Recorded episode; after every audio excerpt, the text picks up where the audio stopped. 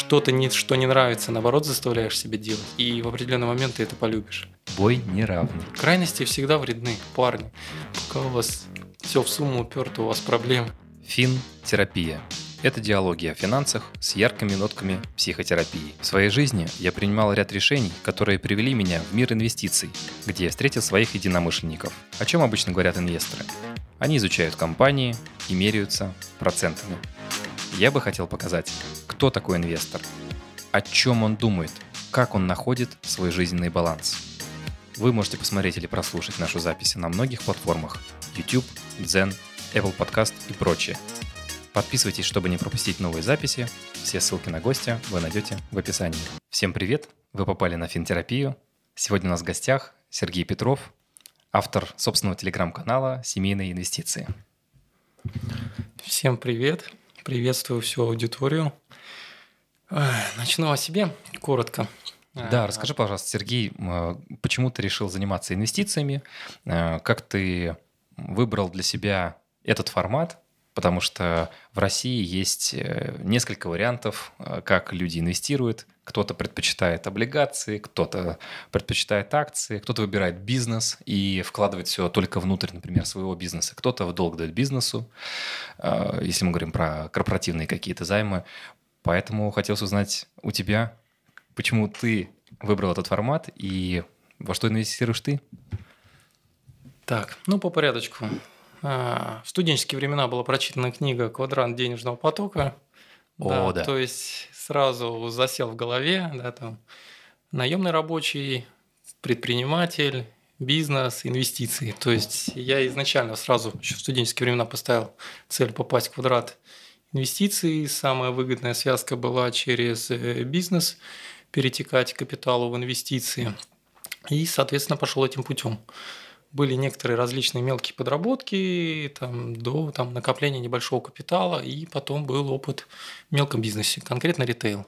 Формат типа красно-белого, то есть когда он еще в регионы не пришел, с уклоном на табачку и пиво, то есть то, которого нет в сетях.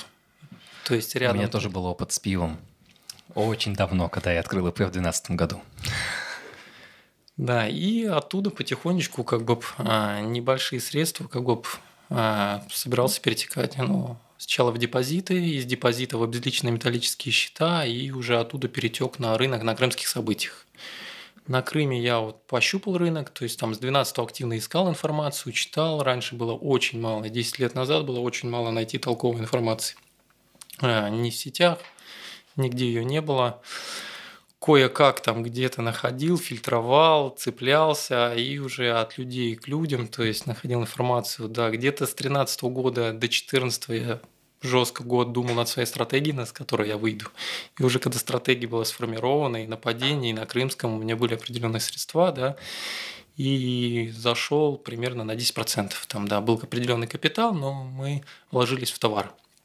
У меня был компаньон, мы на опыте более старших товарищей и коллег, которые проходили 98-й год кризис, кто вкинул товар, тот ничего потом не потерял. Мы пошли серьезные по этому пути. Ребята, да, пошли через 98-й. Да, 90% денег вкинули в товар для оборачиваемости, то есть чтобы он был, он уже в любом случае мы не потеряли бы ни в инфляции, ни в чем. И 10% я зашел от той суммы в рынок. И пошло дальше щупать рынок, проверять свои ощущения, свое отношение, то есть свою стратегию где-то чуть-чуть подпиливать, но в корне она сильно не изменилась. То есть, и дальше уже двигались от кризиса к кризису. Сейчас у меня 5-й кризис. 14-й Крым, 17-й, 18-й 2 года было, коррекции, что у нас было Сирия, истребитель, Скрипали, Дерипаска. Качало рынок 20-й пандемии, и сейчас СВО. Так что инвестирую только в российский рынок, потому что он ближе, понимаю, вижу, знаю, почитать, дотянуться, как устроены процессы, как устроена работа власти, работа бизнеса, законодательные моменты, то есть все прочувствовано изнутри на мелком бизнесе, да. Возможно, я очень рисковый парень, то есть для некоторых, хотя у меня нету ни плечей, ничего. Но я, по сути, если брать быков и медведей, то я лютый медведь на рынке. Я иду сюда против толпы, покупаю на низах, когда льется кровь. То есть чем ниже, тем активнее я покупаю. Круто. Мне кажется, сейчас должна быть такая плашка «Лютый медведь». Это круто. Если честно, у меня что-то похожее происходило, потому что меня даже кто-то шимкопом у меня обозвал, что я там лютый таймер, когда я ему рассказал про то, что покупал, значит, в момент, когда случился этот ковид в марте, я зашел, а потом когда СВО. Это был мой второй вход. Ну, я за 5 лет практически собрал все, вот каждое дно, когда было, не самое дно, но рядом, потому что я покупаю лесенкой. Угу. То есть я не на все деньги, небольшим суммам, но я вот тын-тын-тын-тын, и вот самые классные цены всегда у меня есть в портфеле. Чуть выше, чуть ниже, но средняя зато вырисовывается замечательно. То есть раньше у меня была схема, да, там, то есть короткие облигации всегда наготове, потому что рынок молодой, рынок волатильный.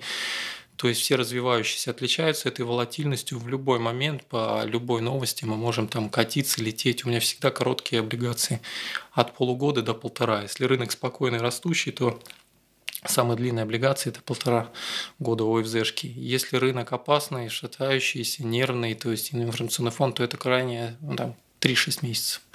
Не больше 6, потому что кэш для покупок должен быть всегда. Ну и плюс до внесения.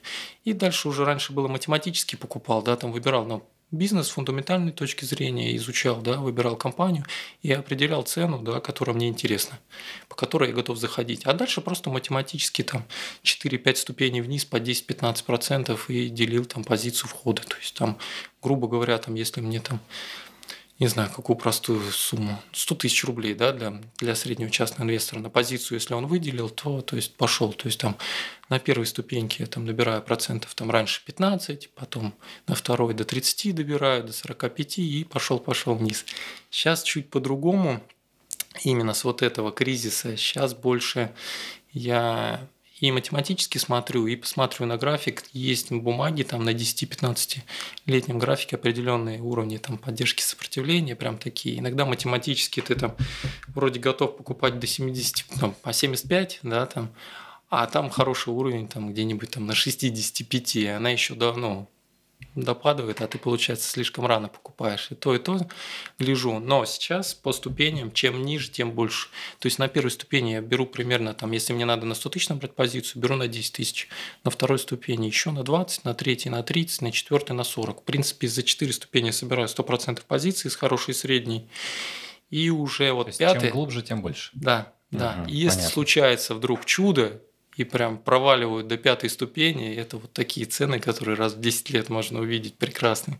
Там уже решаю по факту, откуда из довнесений. Может, я увеличу позицию не на 100, а там до 200, до 300 хочу иметь. То есть там в 2-3 раза.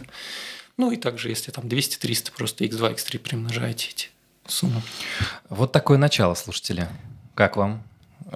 Мне кажется, это было сейчас похоже на вводные перед тем, как рассказать про ссылочку на курс. Не-не-не, курсов никаких у меня нет. Но... Это был большой уход в сторону от семейных инвестиций. Сейчас все подумали, а где тут семейные вообще, про что? Начало было про семейные, опа, и мы такие свернули. Здорово, но я запомнил, что ты говорил про бизнес, про товар, и это, как мне кажется, очень похоже на ту ситуацию, в которой мы сейчас находимся. Ведь ты же по-прежнему занимаешься бизнесом, и интересно, как... твой бизнес себя чувствует, как ты, как предприниматель, смотришь на этот процесс сейчас, вот в 2022 году? Так, ну, по бизнесу было много разных мелких бизнесов, да, то есть у меня несколько лет назад случилась смена постоянного места жительства, как бы тот бизнес пришлось оставить в другом городе, потому что это областной центр соседней области, да, то есть как бы мы там с компаньоном прошли огонь, воду, медные трубы, полицию, бандиты, все на свете, все, что можно в России, то есть там. У нас там отличные отношения, поделили 50/50, разошлись спокойно, то есть там, ну, как говорили, да, не бывает в бизнесе, там, то есть там с друзьями хорошего бизнеса бывает, вот, но… Здорово. Это как исключение. Я очень рад, что так изначально получилось. Нас было 4, осталось 2. То есть кто-то все равно отсеивается. Да, в Москве у меня, как бы, чтобы не быть голословным, небольшой семейный бизнес, да, это в основном проект жены. Мы переехали в 2019 году. В 2020-м планировали открыться, ровно год брали на локацию, на поиск, на сформирование базы, на финансовую подготовку, но случился ковид. Все это накрылось, все планы, и открылись мы буквально год назад. То есть, не год, полтора, в марте месяце. Я зондировал, выбрал 5 локаций, аренду смотрел, как она падала, держал на крючке буквально. И в определенный момент, когда их стало 4, потом 3 в феврале, и в марте стал разворот, ценники стали подниматься, мы зашли и забрали аренду. На 2 года зафиксировали практически у дна. То есть, у нас сейчас очень хорошая аренда в очень хорошей локации. Первая линия, прям... возле метро, возле парковочки, прям там совершенно другие цены были в 2019 году. Порядка раз в 2 выше, чем у нас сейчас зафиксирована ставка по аренде. Так. Проект жены, да, я по сути, мужские руки, мужская сила, ремонт, какие-то, и мозги, финансовая составляющая. Сейчас уже, в принципе, все отлажено, занимается жена. Я сам в данный момент сотрудник по найму. То есть работаю в той сфере, в какой бы хотел, потому что средства позволяли, и не работать определенное время в Москве. Посидел несколько месяцев дома после всех ремонтов, почитал книжки, потренировался, стало скучно. Да, походил по району именно, чтобы близко к дому был, подумал форматы бизнеса. Те бизнесы, которые можно открыть в регионах, и их нельзя открыть здесь, математика не сходится. Просто космическая аренда, не оправдывающая ничто. Вы можете сами посмотреть, выбрать у себя где-нибудь в хорошей локации места и понаблюдать за магазинами, с какой периодичностью они съезжают в течение 2 лет. То есть в основном это 5-7 месяцев смены. 5-7 месяцев смены. То есть это говорит о том, что люди даже не видят то, что они приблизятся к нулю. То есть устают от минусов, даже не просматривается выход в ноль. Тот формат бизнеса, в котором работал я, по мелкому ритейлу, если у меня, к примеру, в областном центре точка в ноль выхода где-то от 6 месяцев до 12 была, в Москве это 24-36. То есть не очень интересная математика. Хотелось, то есть я никогда не работал по найму, хотелось дальше продолжить, на себя. Не сходилась математика, все расчеты, то есть плюс наемные сотрудники, плюс приходилось бы здесь работать самому еще, помимо сотрудников. И выхлопы после выплаты всего-всего-всего, всем при работе в белую, не в серую, не в черную, при работе в белую, оставалось бы примерно 1050-60. Но смысл тратить столько сил, времени и нервов, плюс это мелкий бизнес, это в любом случае, это ты сам участвуешь максимально, это не получится, что ты сидишь дома. И все, да, операционка отлажено. Она сжирает, операционка, конечно, съест все время, я буду работать. И, в принципе, я нашел ту сферу, в которой, то есть я всегда хотел себя попробовать, думаю, когда, как не сейчас, и попал в автобизнес.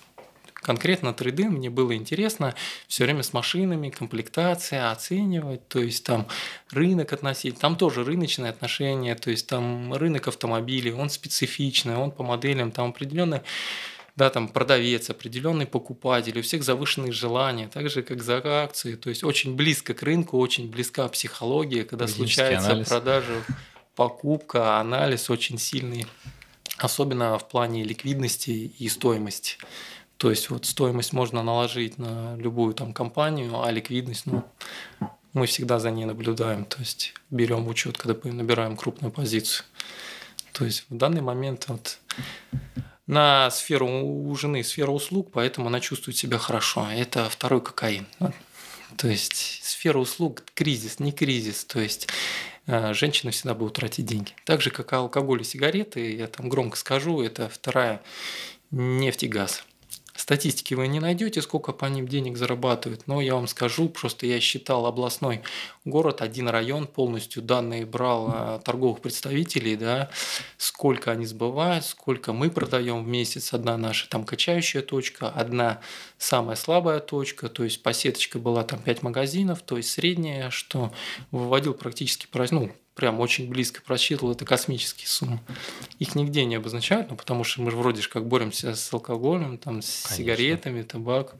Да, цифры просто Кациев и Кисаев, связка Кека, Мегаполис, Меридиан, и все эти моменты, то есть Меркурий чувствуют себя очень прекрасно.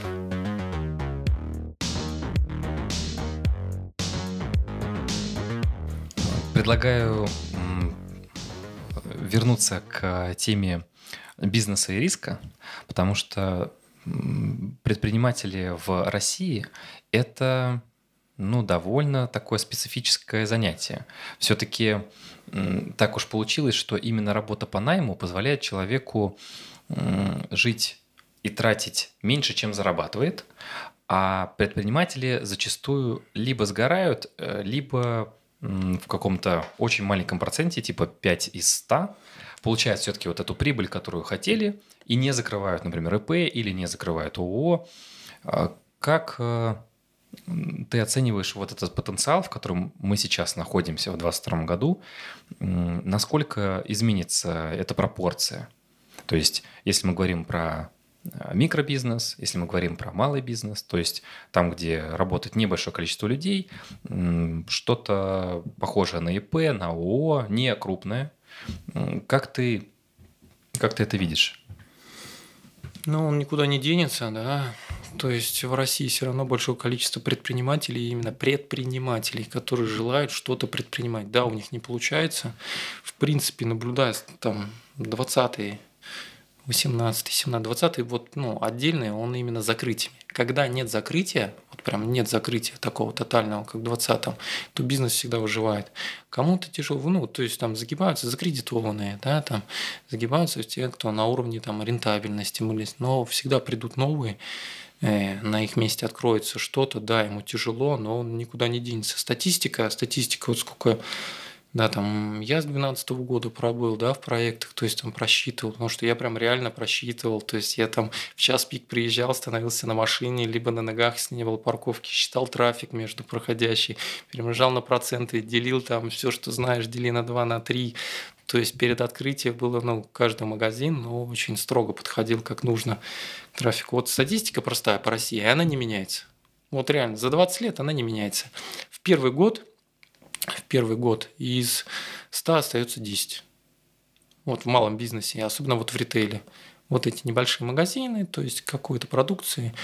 И в течение следующих 4 лет, к концу пятилетки, из этих 10 остается 1. То есть за первые 5 лет выживает 1%. И ничего не меняется пока. Я думаю, пройдет 22 год, и все равно останется этот же самый процент выживаемости. То есть, но желающие тоже не угасают. То есть у меня высокая аренда, у меня очень близко к метро, у меня очень сильно съезжают быстро, потому что аренда зашкаливающая, по 240 тысяч для небольших форматов, каких-нибудь пекарен, либо еще что-то, но это сильно много. Плюс зарплата, плюс билы, плюс да. Но всегда находится кто-то новый. Да, то есть аренда не пустует, одни съезжают, другие заезжают, одни съезжают, другие заезжают. И сколько я помню, то есть даже у нас энтузиазм никогда не угасал, какие мы только форматы, то есть у меня не только ритейл был, у меня было опыт и в светотехнике, и в сфере услуг пришлось погрузиться, и студия красоты у нас была в другом городе, с женой. Я во всяких проектах поучаствовал, касаемо российского мелкого бизнеса, то есть опыт есть. Я все равно смотрю положительно, российский человек, он всегда не сильно убивается этим негативом, всегда есть позитивный, который движется вперед, несмотря ни на что. Кто-то умрет, кто-то выживет. И ты сказал про то, что бизнес вместе с супругой, это же тоже далеко не каждый человек вместе с женой или с мужем будет заниматься каким-то одним общим делом. Многие, например, пары, они наоборот стараются выбирать разные сферы деятельности специально, чтобы, допустим, муж, айтишник, а супруга, она занимается, например, дизайном. Да, то есть, вроде бы они оба работают на компьютере, но сферы все-таки разные. Или, например, супруга занимается, бухгалтерией, а муж юрист. Я такие пары видел. И получается, что у них вроде бы такой сервис, у них есть экспертиза, но в разных областях. При этом вроде все хорошо, сходится. А как раз интерес, почему вы, наверное, оба предприниматели, если уж вы так вместе работаете. Как ваши интересы сошлись, что вы вместе решили этим заниматься? Ну, здесь ты прям в цель попал, прям конкретно. То есть она предприниматель по натуре. Возможно, просто мне повезло. Да? Там, мне повезло с семьей, мне повезло с компаньонами предыдущих бизнесов. Возможно, я умею людей выбирать, с кем начинать эти проекты. То есть, ну, в любом случае есть, да, там делегирование полномочий, да, и кто-то сильнее в чем-то, да, то есть там, где, ну, 100% мне делать, я забираю эту работу, то есть сам делаю, зачем мне перекладывать на кого-то, где нужна ее там, да, там компетенция, то есть занимается она. Тут просто сел, поговорил, раскидал план, так, нам надо то-то, то-то, то-то, так, ты что берешь, я что беру, раскидали, погнали. Ну, это такая операционная рутина изо дня в день, которую нужно делать. Сама она не сделается, само все не откроется, не запустится. Что-то нужно делать руками, что-то мозгами, что-то головой, что-то ногами. Просто берешь и делаешь. Накидал список и погнал. Все просто, на самом деле. Жизнь белая, черная. Надо делать, идешь делать. Не можешь делать, не делай. У меня вообще, вот я сторонник упрощения. Потому что, с одной стороны, там бизнес, да, там инвестиции. Я сначала погружаюсь глубоко, потом выныриваю. Так, а теперь строго суть. Так, это направо, это налево, оставляем вот это, погнали. Выполним это, дальше будем смотреть, что следующее по приоритетности. Все, расстановка приоритетов, погнал. Ну, оптимизм. И вот все, что ты взвешиваешь, там, просчитываешь проект, вот всех вот молодых предпринимателей, да, вот у меня сейчас там на работе люди хотят уйти, открыть какие-то бизнесы, там, я их отговариваю, но я понимаю, что они не готовы.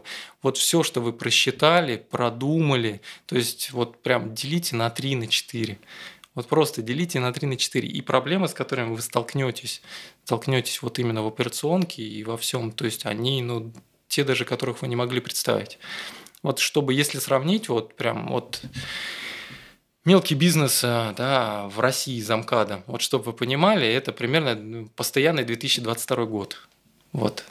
Вот прям к инвестициям близко, вот прям 2022, потому что все, что было в 2020, 2017, 2018, когда там у меня подписчики там, что-то там писали, там какие-то комментарии панические, я говорю, ребят, это все вообще такая мелочь, это вот на уровне раз в 2 месяца стабильным, наверное, в мелком бизнесе случается.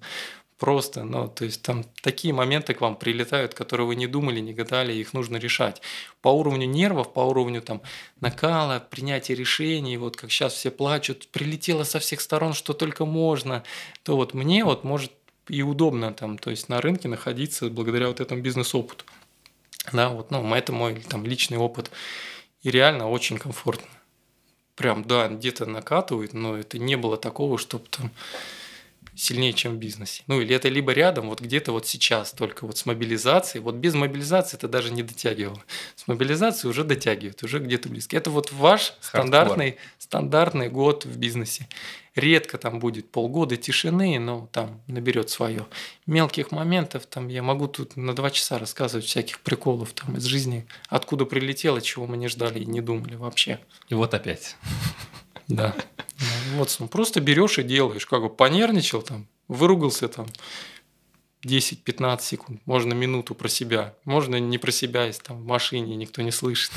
Выругался, взял себя и пошел решать эту операционку. И как-то так все перемалывается. Если ты что-то делаешь, часть отвалится само, часть ты решишь, и часть где-то на нейтралке, можно с этим жить, а потом она тоже перемолится или там перерастет во что-то другое. Как бы так. И получается, что у тебя есть набор таких нескольких ролей. Я так понимаю, муж, предприниматель. Давай так, муж, отец, предприниматель, ты инвестор. Во-первых, у меня та же последовательность. То есть я тоже муж, тоже отец, тоже предприниматель и инвестор. И мне интересно, как ты находишь баланс между всеми этими ролями. Может быть, есть какой-то секретный ингредиент, да, там, супергайка или суперболт, который позволяет тебе находить этот баланс между всеми ролями. Может быть, есть какие-то, про которые я не знал, и ты можешь про них рассказать. Да нет, ну простой список приоритетов, да, у меня все время примерно в голове там 10 дел там важных, самых ближайших, самых важных. Просто их раскидываешь. Всегда, ну, затачиваешься на первых 3, потом пятерочка, и если получится, то 6-й, 7-й. Список приоритетов меняется, но единственное, стараюсь там держать гармонию между семьей, спортом и инвестициями. Вот это как бы 3. Дальше 4-е – это мое хобби, да, там это вот там ВКонтакте, Телеграм с начала этого года, сейчас будет еще YouTube. То есть это мое хобби. Это вот 4-й, и на 5-м месте у меня только работа. На самом деле, вот мой как бы кулак, если можно сказать, да, там, если по пальцам чистить, вот это 5-ка. Я стараюсь в ней, да, там, если много спорта, мало семьи, уделяем время семье. Если много семьи, мало спорта, уделяем время спорту. Если много хобби, мало семьи, мало спорта, режем хобби. Ну, все это в пропорциях, если вот, ну, каждый может здраво прикинуть, ну, то есть, на чем он зациклился и чему не уделяет внимания, да, там. Если дома болеют дети, то надо уделить время детям. То есть, да, там, полностью согласен. Отложить. То есть, да, если как-то там, ну, на спорт, тем более, вообще такая вещь, было бы желание, а 1-1.5 ты всегда найдешь. То есть там где-то жена в обед пришла, там у нее график, там вечером, с утра пораньше проснулся, сделал тренировку, спросил, кого какой график, прикинули, какие дела на завтра, придумал, куда вкинуть тренировку. Пока дети спят или пока дети в школе, там в саду, пока у тебя выходные, это тоже не вопрос. Просто стараюсь баланс. У меня есть приоритеты, да, я стараюсь не перегибать. Ну, в общем, все просто. Но это все написано тоже в книжках, да, там вот эти там разделения, там куда чего уделять. У меня все в упрощенном варианте. Как бы так. А что тогда для тебя не баланс? То есть, вот ты его стараешься поддерживать, а бывают же какие-то случаи, когда, как ты вот правильно заметил, что там, например, для хобби слишком много времени. Или, например, не хватает на спорт. Нужно как-то найти способ. Как ты его находишь? Как ты себя чувствуешь вот в этом состоянии? Нравится ли тебе уходить в вот этот небаланс? Или, наоборот, ты стараешься сопротивляться и ищешь? Я человек золотой середины, 100%. Я во всем стараюсь придерживаться золотой середины. Что на работе, что в бизнес-инвестициях. У меня стратегия такая же на золотую середину под меня. Вот как я ее понимаю, подстроена. Ну и ты сам понимаешь, куда ты ушел, влево, вправо. То есть и все равно это как бы тяжеловато. Ну, честно, везде. В некоторых процессах очень тяжело, да, то есть и иногда это коллективом, либо там конкурентами там в бизнесе, либо, не знаю, недоброжелателями тоже как-то воспринимается все очень проблематично. От этого только лишние моменты возникают, но я как бы стараюсь не отходить от этого. Ну, у меня есть свои внутренние заморочки по дисциплине, да. То есть, если... Почему? Ну, как бы я... сторонник того, чтобы каждый мужчина воспитывал себе жесткую дисциплину. Ну, есть такие там методики, да, там, к примеру, раз в год отказываться от чего-то, на что-то подсел в последнее время. То есть там от кофе, там, да, там, от сахара, там, от сигарет, там, да, не знаю, от лени, от своей, там, перестал пробежки делать по утрам, там, ну, еще что. Не нравится какое-то упражнение, там, не любишь там приседать или там, подтягиваться. Вот прям. Что-то, что не нравится, наоборот, заставляешь себя делать. И в определенный момент ты это полюбишь. Да. А то, что нравится, наоборот, от этого отказываешься. Но так, чтобы не борщить раз в год. Одно что-то прям. Вот у меня было одно время, я прям заметил за собой, подсел на кофе с молоком. Ну, прям жестко подсел, и прям оно мне прям аж мешает на работе то количество. Я думаю, нет, надо что делать, режем. В этом году режем это. Там, сахар там, режем, там, ну и еще что-то. Вредные продукты, там, еще что-то. Как бы так. И вот эта дисциплина, она на все переходит, но у тебя, она внутри, да, то есть ты всегда можешь отказаться от каких-то соблазнов, там, от каких-то, то есть там, ну, в жизни нас кругом соблазны, либо люди, которые несут там соблазны, да, кругом окружают, постоянно тебя затягивают, то есть противостоять этому. Есть люди и компании. Да, компании это вообще. Но я очень хорошо противостою компании у меня выработана. Смотрел «Социальную дилемму»? 2020 года? Не смотрел. Классный фильм, очень рекомендую. Вот с женой посмотрим сегодня вечером. Спасибо за наводку.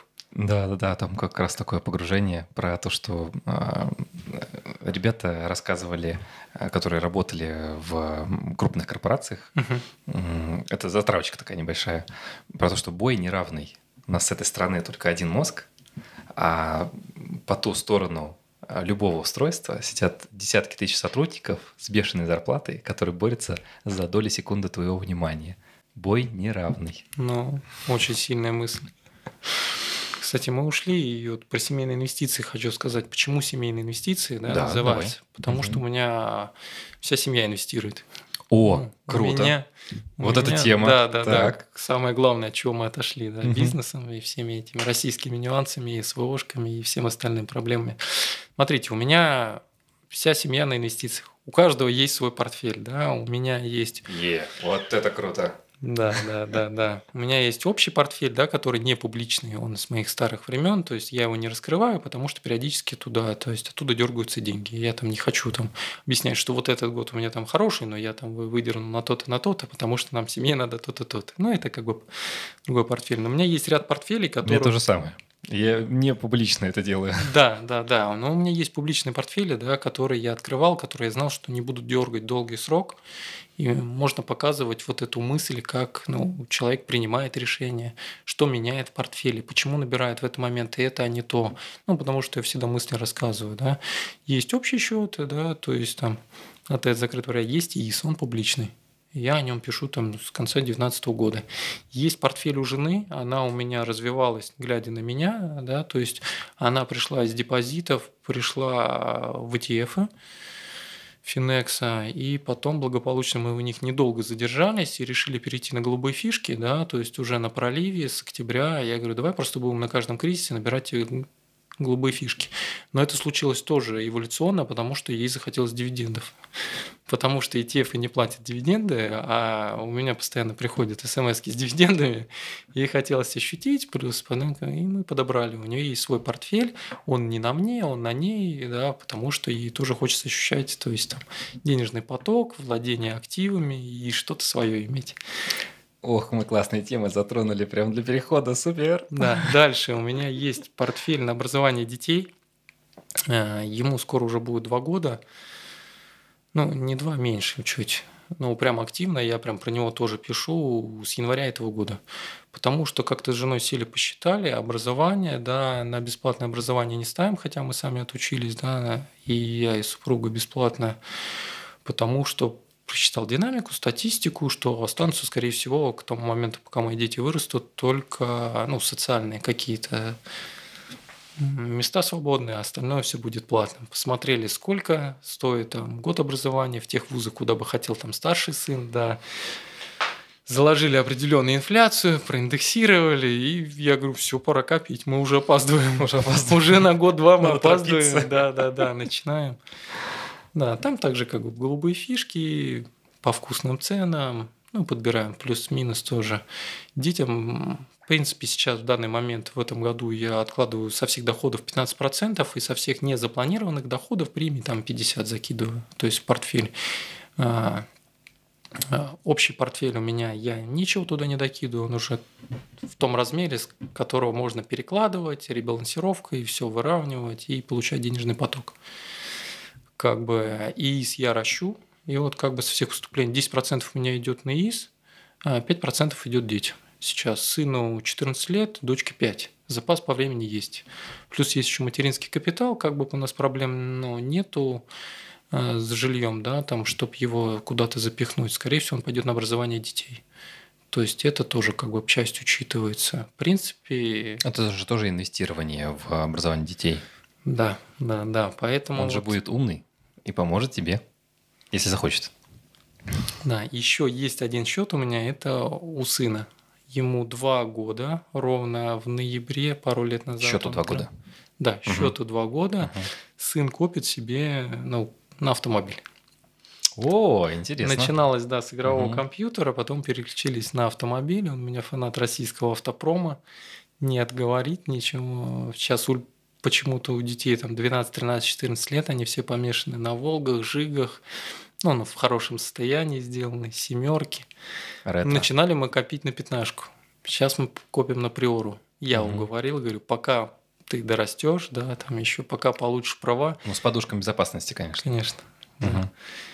Это будет норм, будет как твое ретро любимое, а то будет совсем уже не ретро, то будет уже ведро, которые тебе будут неинтересны. Ведро.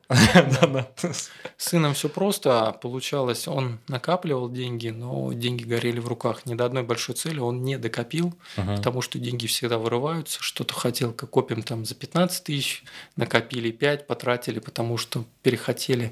Да, а счет он выдернуть не может, да, копит, пока у него интересы, то есть там через компанию сколько пришло дивидендов, едем за заправку, заезжаем, у меня есть там Татнефть в портфеле. Акции там, компании. Да, там вот у меня есть Сбербанк, там, да, то есть банкоматы видит, то есть, ну и через бизнес, то есть затягивал его через, вообще через покупку ММК, писали статью, он у меня фанат там военной техники, Великой Отечественной войны, то есть истории, и так как там да, все производства многие переносились в Великую Отечественную, в Челябинск, да, и танковое производство, и металл с ММК, с Магнитогорска гнали туда и строили, через эту тему заинтересовал, потом думал, и уже по цепочке, чтобы он понимал бизнес-процессы, ну и уже деньги не горят в руках. То есть счет как бы на супруге у меня второй счет, вот на него который докопим до 18, сдаст на права, снимем, отдадим деньги, пойдет приобретать свои собственные. Я говорю, на что накопишь, на том и поедешь. Но пока он откладывает либо 50%, либо 75% от всех поступлений. Родственников много, бабушки, дедушки, на равные расстояния, когда там пересылают деньгами, но он и сейчас просит деньгами. И вот он на своей хотелке вставляет либо там 1/3, 1/4, самую большую половинку, все остальное инвестирует. Как бы в дивидендные акции, запас по времени есть. То есть, поэтому семейные инвестиции я пишу вот про свой счет. Коротко, да, про ИИС прям конкретно пишу, прям открыто публикую все скрины, все, что купил, чтобы не быть голословным, чтобы не вчерашним числом купил, рассказывать. Сделки жены, сделки по профилю на образование и сделки по сыну. Как бы так. Вот это кайф вообще. У меня тоже есть счет для сына, и это как раз следующая тема, потому что вот сейчас это становится потихонечку популярно. То есть молодые отцы открывают своим еще молодым детям, маленьким детям в смысле, там кому 3 годика, я вот своему в 3 года, например, открыл, говорю, вот эти все игрушки, которых вы там уже 200 машинок купили, все, которые он там хотел, экскаваторы и тракторы, говорю, все, хватит, остановитесь, пожалуйста. У нас, говорю, иначе это все превратится в какую-то огромную кладовку дома с игрушками. Достаточно. Говорю, давайте перейдем на более упрощенный формат. Мы деньги отправляем на брокерский счет, и я для него что-то покупаю с длинными перспективами. В итоге, что происходит? Очень интересное такое движение среди родственников. То есть они вроде бы сначала напрягались, типа деньгами отправлять, надо же какой-то, там 1000 рублей же не отправишь, надо чуть-чуть побольше, это же все-таки деньги, а на игрушки готовы были тратить больше. Я говорю, смотрите, вы же готовы на игрушку потратить? Если готовы на игрушку потратить, просто вот сколько готовы потратить, столько отправляйте. Потому что это же эквивалент просто. Просто игрушка вам нравится, вы вспоминаете что-то из детства, вы вспоминаете про себя или, например, про своих детей что-то. Зачем? Давайте лучше вот так, перенаправим это. И в итоге что получилось? Я стараюсь спрашивать не только про брокерский счет, но еще и, например, про такую тенденцию. Вот сейчас многие молодые родители думают, а как я, допустим, оплачу образование, а как я куплю квартиру для своего ребенка? Вот как ты считаешь, поскольку у тебя их 2, стоит ли покупать квартиру ребенку или применить какие-то другие стратегии? Например, чтобы он после института, например, жил сам, работал сам и снимал сам, но при этом помогать ему чем-то. Или какой-то другой вариант. Я вот, например, недавно, сейчас скажу, когда, 2 года назад, увидел одного спикера, у которого 5 сыновей. И он придумал классную стратегию, как мне кажется. Он говорит, я не богатый человек, у меня получилось купить студию, в Москве, и эта студия для всех моих 5 сыновей. И методика следующая. Поскольку между ними разница где-то 3 года, он по очереди их туда заселяет. Он говорит, старшему 18. Он у меня, говорит, сейчас живет в этой студии и учится в институте. Через 3 года к нему туда приедет брат. И будет тоже учиться в институте. Чтобы в общаге не жить. Как бы с братом-то оно полегче, наверное. Через 3 года приедет 3-й брат. И первому будет уже очень некомфортно, потому что студия маленькая. Все, и после этой очередности, когда пятый уже сын, все пятеро мальчики, прикинь, как повезло, хоккейная команда. В итоге, когда уже пятый закончит институт, он говорит: все, мальчики, спасибо, закончили, теперь я ее сдаю и буду получать себе пенсию. Вот. Ну, ты знаешь, что мне нравится недвижимость, я ей увлечен очень сильно, и поэтому я вот такую историю хотел тебе рассказать. Как ты смотришь на покупку квартир для детей и какие решения, ну, сейчас ты хочешь принимать? Может быть, не сейчас, а чуть позже. Вот по этому вопросу. Стоит ли? Во-первых, респект отцу, придумавшему эту схему. Прям, ну, реальный респект. Будет очень мотивировать сыновей. Очень. Такая мотивация, я однажды услышал, называется «морковка спереди» или «морковка сзади». Морковка спереди, когда ты мечтаешь, а морковка сзади, когда тебя, ну, подталкивает как бы к этой мечте. Я вообще сторонник самостоятельности, знаю там по себе, там, да, я там 17 лет там живу один, да, стараюсь что-то зарабатывать, стараюсь что-то там снимать, да, то есть как бы мне ближе, наверное, такой путь, чтобы все было самостоятельно, но ты знал, что там родители могут подставить плечо, да.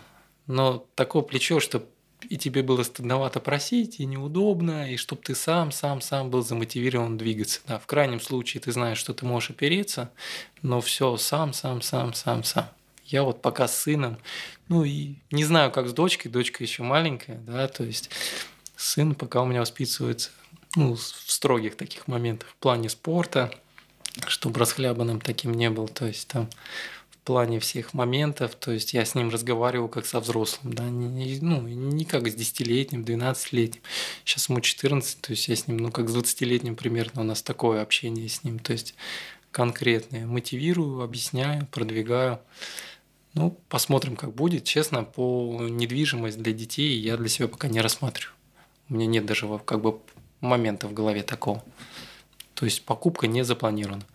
Пока есть очередность целей, да, то есть пока образование, да, потом будем в следующую пятилетку, когда уже старший будет учиться, младший будет школу там заканчивать, будем смотреть. Пока такая. Здорово. А как ты относишься, например, к вот этим движениям модным типа FIRE и так далее, когда молодые ребята, айтишники в основном, они стараются прям вот максимум вытаскивать из своей зарплаты, там условно жить в формате «сегодня мы съели один доширак, а завтра мы попили чай» и все. А все остальное отправлять на фондовый рынок или в какие-то инвестиции. Как ты на это смотришь? Или все-таки тебе кажется, что нынешние молодые вот эти специалисты немножко неверный путь выбрали, потому что забывать о своих удовольствиях и наслаждениях – это, ну, наверное, тоже не до конца правильно, иначе мы обречены на какую-то, наверное, депрессию и пессимизм.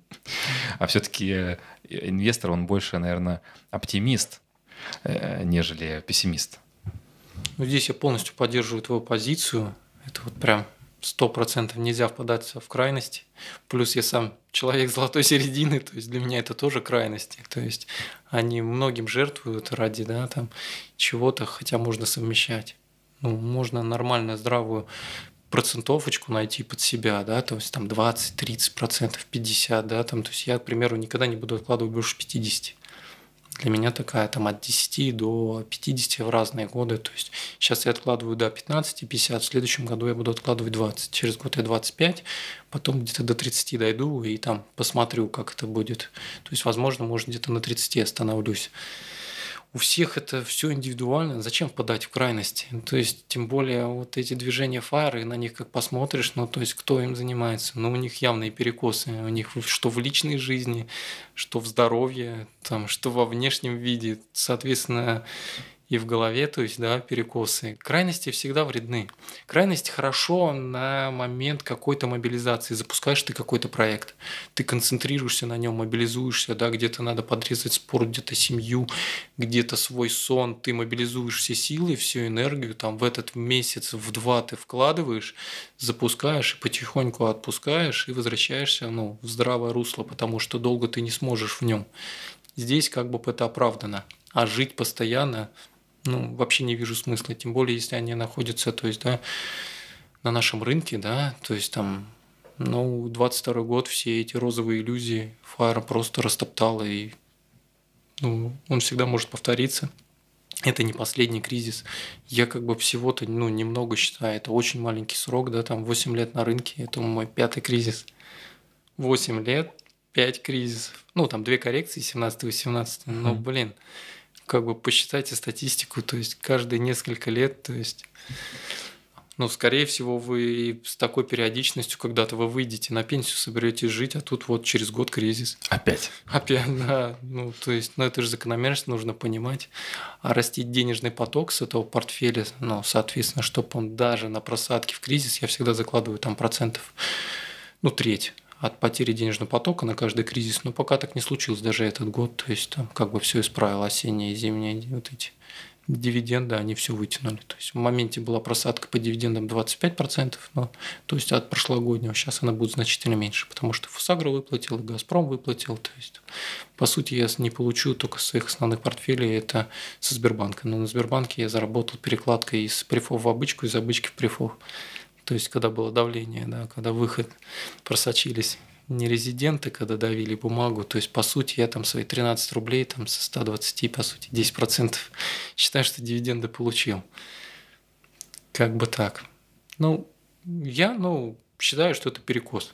Вот, коротко. Это перекос, это не для меня, это не моя философия жизни, мне не подходит, и своим знакомым я не советую. Кто спрашивает, я говорю, ну, хочешь, живи. Ну, тебя устроит то-то, то-то, то-то, ты отказываешься от того-то, от того-то. Ну, если тебе комфортно, то пожалуйста. Если нет, ну зачем? Как бы так. А зачем ты инвестируешь? Однозначно финансовая свобода, да, то есть однозначно, да, то есть моя цель изначальная, когда денежный поток от моего портфеля будет перекрывать все нужды моей семьи на 12 месяцев на 120%. Вот. Вот на 4 человек, да, то есть там все, ну, моменты, которые затратные, там путешествия, там образование, какие-то вот прям набор такой нормальный, спокойный, средней жизни в городе Москве. Вот когда это будет перекрываться на 120%, ну, возможно, я уже перестану довносить, еще что-то начну жить с денежным потоком. Ну и чтобы процентиков 20 реинвестировать. То есть без реинвеста я не вижу смысла, то есть сразу начинать на это жить. Я как бы вращу денежный поток. Капитал для меня на самом деле вторичен. Вот я всегда, вот придет январь этого года, я сяду спокойно на праздниках, посчитаю денежный поток этого года и сравню с прошлым годом. Все держатся за эти котировки, за капитализацию, за сколько портфель там стоит, ну, большинство. Да, то есть я там, не знаю, мне кажется, еще вот году в 19-м я уже перерос, я уже, да, вот в штуках акций, вот в этом измерении, в денежном потоке, да. Вот. Пакет акций стал больше, замечательно. Что там смотрим в январе? Ага, там, да, прирост по денежному потоку там, на 15% год к году. Замечательно. Сколько стоит в моменте? Я тут ненавижу эти вопросы от новичков, тем более вот эти там Тинькофф инвестиции, там меня бегают по этажу, там на работе все понаоткрывали, там, а сколько у тебя, сколько у тебя, сколько у тебя, сколько у тебя, сколько, вот все в сумму уперто. Я говорю, парни, пока у вас все в сумму уперто, у вас проблемы. Как бы так. А почему ты инвестируешь?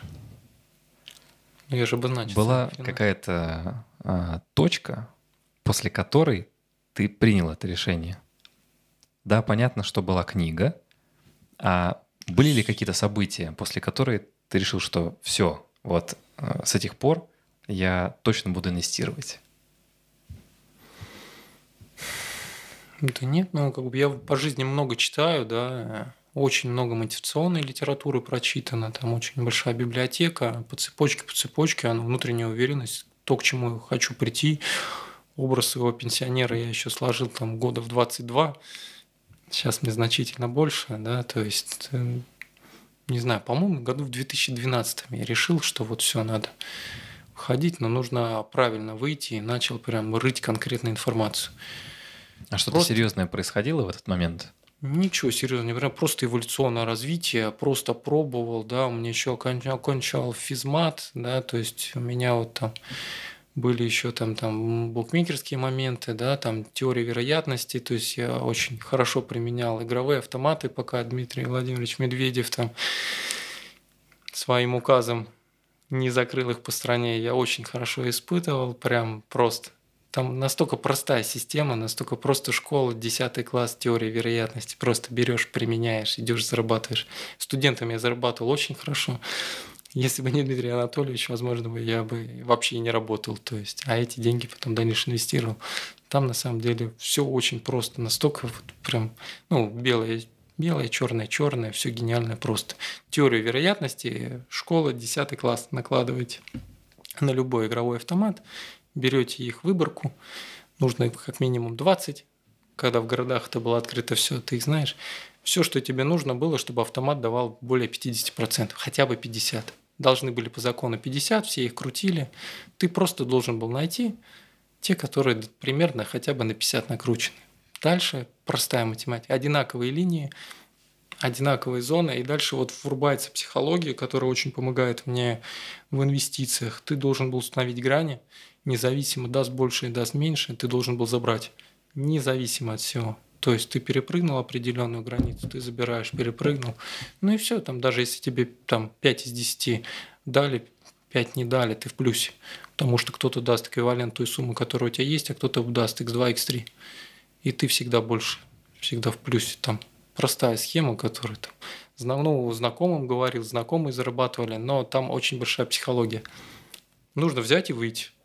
Ну, нужно взять, забрать деньги и уйти. Собраться прям. Да. И если ты влил, ну, никогда дальше не двигаться. Ну, все знакомые заканчивали тем, что в определенный момент, через месяц, через два, это все был полный слив. Либо туда, либо в казино. То есть у меня все работало. Ну, там прям жесткая психология. Прям я боролся и с собой, и вот прям и она хорошо переносится на рынок. Преодоление такое. Да. И вот прям, когда поведенческие финансы, да, то о чем говорит Малышок, врубается в толпе, я прям кайфую, я прям понимаю, что у них в голове щелкают и с чем они не могут побороться. То есть, как бы так. Плюс, ну, накладывал теорию вероятности на букмекерские конторы, еще когда они только переходили в интернет, но столкнулся с тем, что эффект масштабирования был очень плохой. Меня не устраивало там, да, то есть то, что режут, не дают, то есть там выводить только мелкие суммы, рассчитывать, то есть большое количество компов раскидывать в одном из эфиров, где-то не у вас. Малышок как раз об этом тоже говорил, он с этим сталкивался. Он будет у нас на подкасте чуть позже. Да, он уходил. Сергей Попов тоже, тезка мой. То есть я прям его прекрасно понимал, я вот с этого, ну, эффект масштабирования, ты его не можешь сделать. Очень много, да, там геморройных моментов, нервных, траты времени, силы, они не стоят этого выхлопа. Потом была перекладка вот этой теории вероятности на игровые автоматы, потом все это закончилось, потом было окончание, да, института, потом куда-то в бизнес. Искали моменты, просчитывали, была математика, помогала, просчитывали, просто с компаньоном искали года два, куда войти, просто с чего начать. С родителями, да, там у кого предпринимательский опыт был, у кого так, то есть общались, разговаривались, то есть там с бухгалтерами, то есть какая-то база, мы не с пуста зашли. Долго взвешивали, потом запрягли, и было все хорошо. Первая точка, которую мы открыли, то есть даже точка была не магазин, она потом переросла в магазин, переехавший там в соседний подъезд, получается, да, там как бы там несколько входов, в следующий вход. У нас дало 120% на вложенный капитал. Это вот, ну, вот мы это очень долго, да, взвешивали. Потом все остальные точки не повторили. Было от 30 до 70 на вложенный, годовых. То есть там вкладываешь там 1 000 000, да, там 1 200 000 она тебе отдает. Вкладываешь там 500, она там, перемножаешь. Простая математика на вложенный, но она стабильно месяц за месяцем, дальше только поддерживаешь. Как бы так. Вот эту физику, математику, да, то есть там психологию, то есть вот эти границы перенес на рынок, плюс нервы. Сейчас чувствую себя очень комфортно.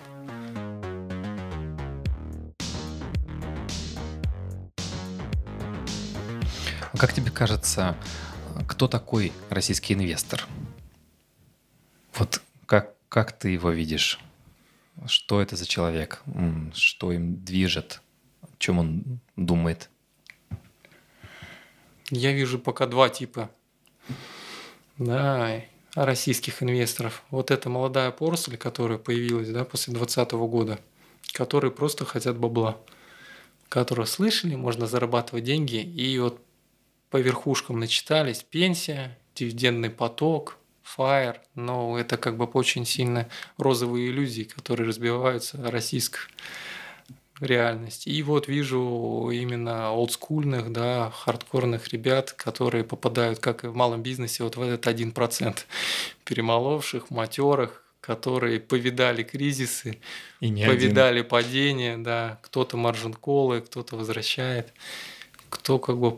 Когда все льется, готов покупать, да, то есть там, когда кричат паника, ты заходишь, и у тебя паника от того, что ты не можешь зайти в терминал, наверное, только от этого паника. 24-го, я помню, я вообще не мог никак зайти. 22-го я еле купил, и то с компа зашел, а 24-го я был на работе, меня дергали, я так нервировал, говорю: парни, отстаньте. Я занимался работой, за компом у меня лежал рядом телефон, я не мог зайти через Сберквик, не мог зайти. Пришлось по новой установить Сберинвестор, который у меня там 300 лет назад с 30-й попытки. Я так просто перезагружал. У меня потому что лежали деньги, я вижу котировку, да, я вижу Сбербанк там по 90 там, с небольшим, и я его не могу купить. И я вот прям забивал, вот так прям раз перезагрузка, зашло, хоп, работу откладываю. Понеслась. Погнала, да. Ну, скрин сделал, успел, чтобы, ну, ребятам скинуть, что купил то-то, то-то. У нас там живо в чатике было, там, кто что сразу скидывали, кто купил. Но зайти было сложно. Сбер по 106 в итоге урвал, по 90. Вот обычку, ну, не мог урвать. Прифы урвал, ну, много чего интересного урвал. Газпромнефть по 280, там, в проколе, там, я не знаю, где я там, как оказался. Газпром в тот момент по 180 получилось купить, что тогда до взрыва трубопроводов казалось просто шикарная цена, когда он там 320 недавно стоил. Да. Ну и много чего интересного собрал. Меня только могут быть вот от этого нервы. Но это вот опять-таки, это те, кого перемололо. Вот прямо сейчас на рынке прям две категории, да, вот молодые, кого прям покромсало, кто психологически не готов, они вот либо просто держат, я знаю людей, они вот просто держат, и все, вот жалко выходить в минус. И все, они не знают, когда они будут продавать, зачем они, пока для них это гребаное казино, в которое они вляпались. Да, и вот как бы матерые, которые знают, что делают, без лишних иллюзий, просто делают свое дело. Просто нужно накопить немного, да, статистики внутренней, экселечку, когда ты ведешь, ты просто смотришь. Несмотря на весь вот этот информационный кошмар, у тебя средняя годовая доходность на горизонте от 5 лет, от 5, 3 даже я вообще не вижу смысл портфеля. Ну так глянуть, просто были ли серьезные ошибки. На российском рынке там вот 5, 8, 10, вот там. Вот такие нормальные отрезки, на которых нужно что-то сравнивать. Потому что ты можешь там зайти на пике, а через там 3 года у тебя следующий кризис, и там с дном сравнивать. Надо хоть как-то вот это... волатильность, чтобы там усреднилось, посмотреть. На самом деле доходность очень хорошая. У меня вот даже статистически я смотрю, то есть там на дивидендные фишки бизнес-то все равно растет, когда ты покупаешь рост плюс дивиденды, моя любимая история, опять-таки золотая середина. У меня нет крайностей чисто роста, либо чисто дивиденды. Я вот люблю, чтобы был рост и дивиденды, то есть там инвест-программа, чтобы шли, развитие, чтобы шло. Вот смотришь по годам, да, там если ты входил, то есть там средняя доходность у тебя дивидендная была там 9%, да, ты смотришь через год 11, через год 13, 15 в среднем, вот около 2%, вот я заметил, с 2014 года, то есть дивидендный поток от тех бумаг, которые ты покупал тогда, он растет по 2%. Ну, вот посчитайте доходность, там, вы вошли там, по 10, там, да, к примеру, там, на тот момент, через 10 лет, там, 12, 14, 16, 18, 20, 22, там. То есть там удвоение уже пойдет, там каждые 2-3 года у вас капитал от той суммы, которую вы вложили, пойдете. Там, ну, нужен, чтобы сложный процент набрал, да, свою силу, плюс инфляцию мы все равно кладем себе в карман, плюс время, а там отрыв, на, если вы посмотрите по статистике, как раз он годам там, к 7, к 8, он от классической, то есть от линейной функции, да, там, депозитов, он как раз отрывается существенно. Многим тяжело досидеть вот эти там, 3-4 года, они, ну, только-только начинают что-то видеть, но многие сдаются. Плюс не все так конкретно относятся к подушке безопасности. А есть чуть, и ладно. А потом случается что-то серьезное, они режут счет, дергают не в нужный момент, и все это загибается. Ну, опять-таки копать надо. Многие не готовы копать, ну не готовы. Многие, то есть там люди есть, вот человек у меня знакомый, у него большая сумма вкинута, да, там в голубые фишки, у него психотип подходящий, и он готов сидеть. Он читает мало, но он впитывает один раз информацию, принимает решение, и у него есть там стержень решения. То есть, а другие, ну, не вчитываются, не вдумываются и волнуются много. То есть любой кипиш, они не знают, что выросло сильно, что делать. Пало сильно, что делать, новость плохая, там, НДПИ ввели, что делать, у них все время, что делать, потому что у них нет уверенности в своей инвестиции, потому что где-то прочитал, где-то послушал, ну, через себя не прогнал, не работает вот этот принцип, то есть у них не работает, там, доверяй, но проверяй. На российском рынке, да, то есть там частный инвестор должен, что должен делать, либо ты сам все копаешь, ну, прям берешь и копаешь сам, несмотря ни на кого не читаешь. Либо ты умеешь отделять зерна от плевел, да, там, взял, выбрал там 10-15 человек торговых, ну, толковых, на остальных не смотришь, и что-то вроде инвестсовета. Вот как на стол посадил, выслушал мнение там Владимира, там, Назара, там, Андрея, еще кого-то. Угу. Но так, чтобы они на тебя не влияли. Отошел в сторонку, покубаторил, да, там, как вот Бриджвотер.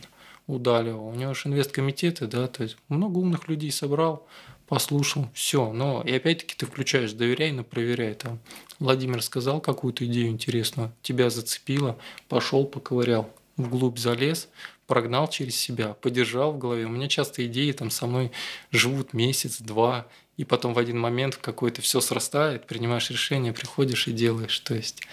До этого нет такого, чтобы там вот, ну ты там авторитет, да, там в недвижимости был для меня, там сказал что-то, я раз там купил, или там кто-нибудь, не знаю, там какой-нибудь аналитик, там вот прям бумага топ, идея топ, инвестиции топ, проект заканчивается, ебеда такая-то, сейчас будет ракета, берем, никогда не куплю, то есть из противного. Если говорят, не бери, сиди, думай, прогоняй через себя. Как бы так, российский инвестор, ну, какого можно в одно, что-то для меня, это большая широкая масса, вот, ну, разделенная на два вот важных лагеря, которых прям отдельно могу выделить, а конкретно вот я российский инвестор. Я и такой, и сякой, я и про бизнес, и про золотую середину, я и не в рост, и не в дивиденды, и то, и сё, и кризисом нормальный, и там, и, то есть, СВО меня не что, вот кто, ну, другой человек, он совершенно другой. Вот мы там сейчас сядем, твою стратегию обсудим и мою, но они будут совершенно отличаться друг от друга. Конечно. Ну, разнообразие. То есть он разный. Но, во всяком случае, если он инвестирует сюда, да, он верит в страну, да, потому что он связывает жизнь, свое дальнейшее пребывание с страной, да, то есть у нас выбор сделал. Даже тот, кто покинул страну, но остается в бумагах, не продал их, значит, он верит в экономику, что она останется какая-то положительная, что заводы, да, там, трубопроводы внутри страны, бизнес, он никуда не денется, он будет функционировать. Все проходит, то есть какие-то события в истории, но, как правило-то, бизнес все равно остается, он просто может трансформироваться, в другой бизнес перелиться, то есть там активы-то, ну, то есть совсем не испаряются. Они просто перейдут из одних там рук в другие. То есть нет такого, чтобы один завод был, и просто его не стало. У него найдется новый собственник, либо старый собственник его, то есть модернизирует, либо еще что-то сделает. Но просто так он не расстанется с этим активом. Он все равно будет какую-то прибыль, заставит его генерировать. То есть какую-то остаточную стоимость у него всегда есть ликвидационная, но она неинтересна, интереснее извлекать, то есть из актива, то есть денежный поток какой-либо, как бы так. Поэтому, как все люди разные, так и российский инвестор разный. Спасибо тебе, Сергей. С вами был Сергей Петров, семейные инвестиции, автор собственного телеграм-канала. Спасибо тебе, что уделил время сегодня на финтерапии. Подписывайтесь на наш канал. Здесь говорят инвесторы.